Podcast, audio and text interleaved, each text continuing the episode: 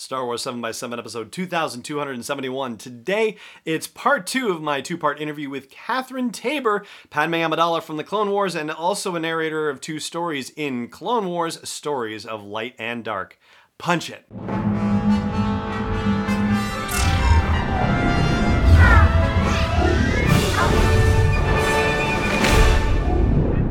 Hey, Rebel Rouser, I'm Allen Voivod, and this is Star Wars 7 by 7 your daily dose of Star Wars joy. And thank you so much for joining me for it. So, once again, Catherine Taber's film and television credits include Nickelodeon's The Loud House, Jane the Virgin, Star Wars The Clone Wars, and Star Wars The Force Awakens. The Georgian native is the winner of multiple earphones awards for audiobook narration. In addition, Catherine has lent her voice to some of the most beloved animation and gaming franchises, including Minecraft Story Mode, X Men, Avengers, Guardians Guardians of the Galaxy, Metal Gear Solid, and Final Fantasy. Now, I mentioned previously that she narrates a couple of stories in Clone Wars Stories of Light and Dark. Yesterday we talked about Pursuit of Peace, which was the Padme Amidala focused story, and today we're going to talk about the other story she narrates, which is Bug. This is the original story in that it is inspired by a couple of episodes of the Clone Wars, but it doesn't take place concurrently with them.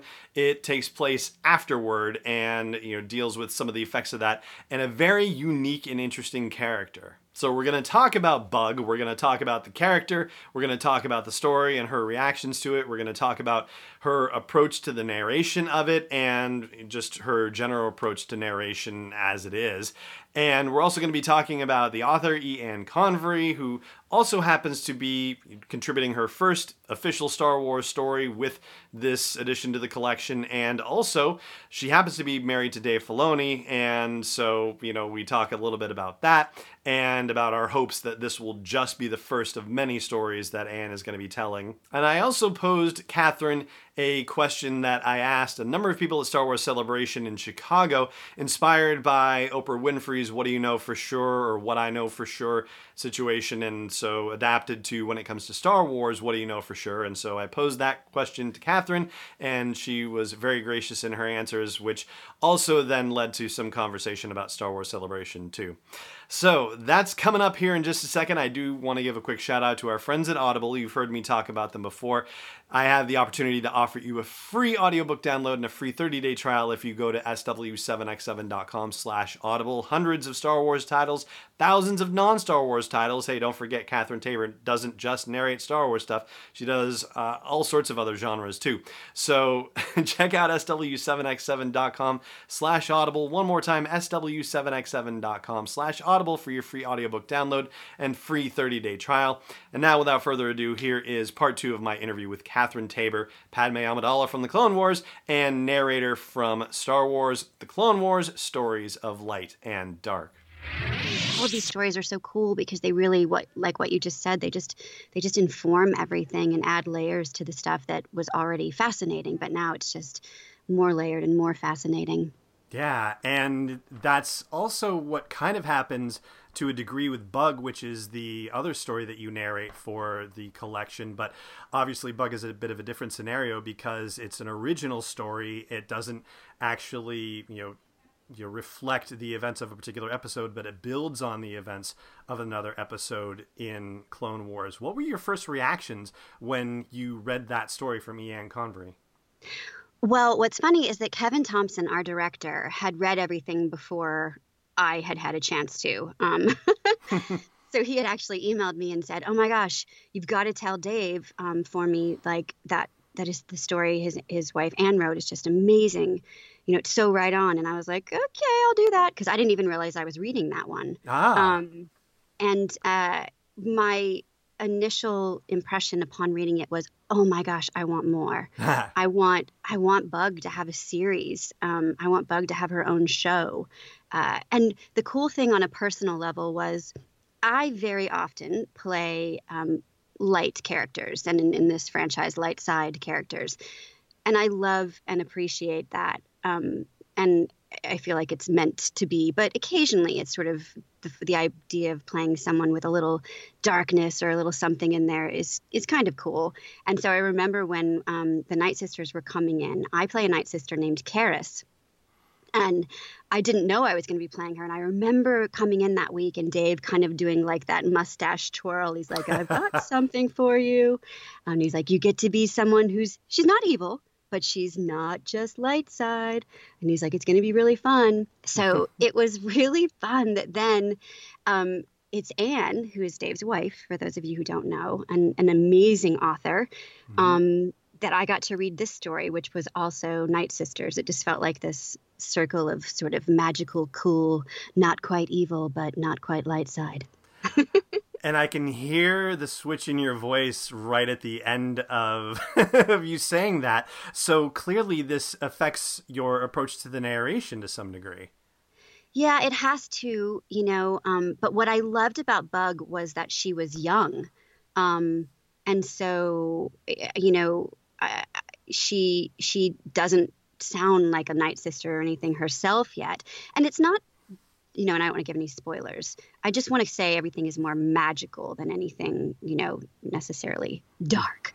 Um, but it's so fun and intriguing and and just also the whole idea um, that that that bug is this really special cool character stuck in a situation that is frankly beneath her.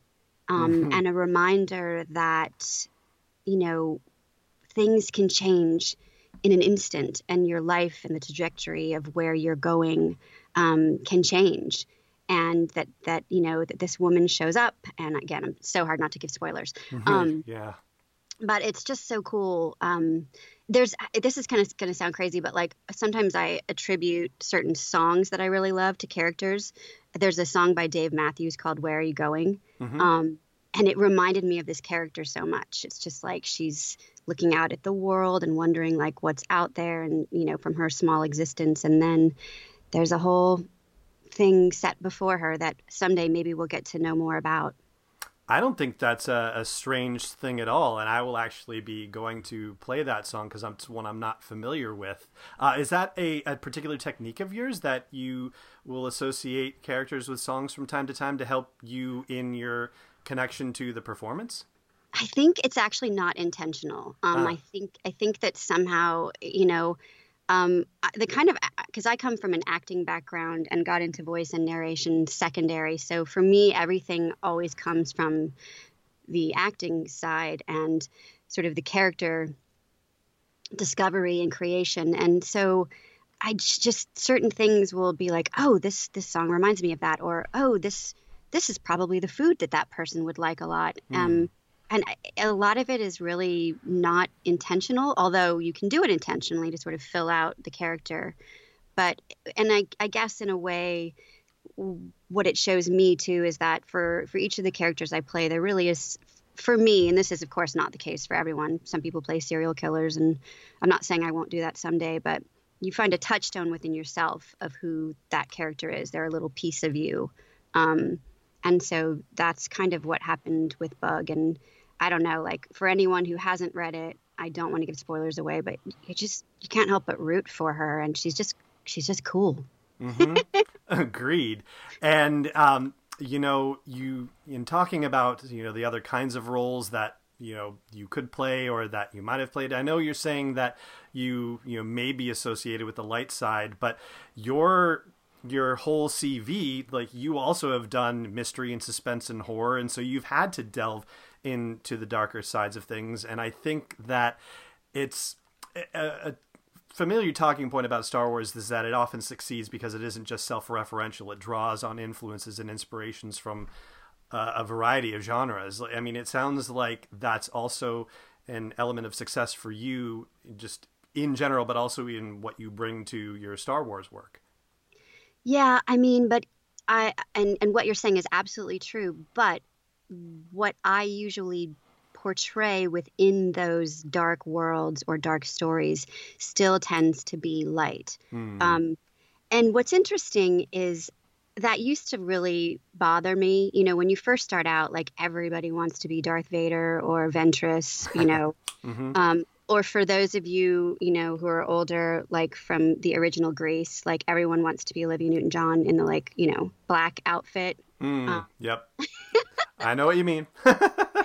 Sandy um, at the um, end of it when she shows up at the uh, at the carnival. Yes, exactly. Yes. Mm-hmm. Um, or you you think that you do, but um, but I at some point I started to realize that within everything I was doing, that I was playing um, a character who was light, no matter. Even this is another Star Wars reference, but even in um, um, the Old Republic, where I play a character named Vette in the Sith story, Vette is still good, um, and you know I started to realize, okay, this is just my my path, um, and now I really, really, really embrace it. Um, but I do love the the different elements of the stories and the and the contrast of light and dark and also characters who bring light to darkness which tends to be like a lot of what I've I've done with audiobook stuff but um, in literature just you know stories that are great often have a lot of uh, darkness and sadness too because that's life mm-hmm. so you do you do you, you can't do audiobooks or at least unless you're doing maybe you know, picture books. if you're doing adult fiction, you're probably going to have some some darkness that you have to read in there. Um, but I do appreciate the fact that most of the stories I've read have have some redemption at the end. I like that. That's I love that answer. Thank you very much for expounding on that. That's really awesome. Um, as one last question, uh, and this is a question that I've asked uh, a lot of different people at Star Wars celebrations in the past and so forth, and unfortunately, we don't have one to go to this year. But if you don't mind, yeah. I'll ask the open ended celebration question, which is when it comes to Star Wars, what do you know for sure?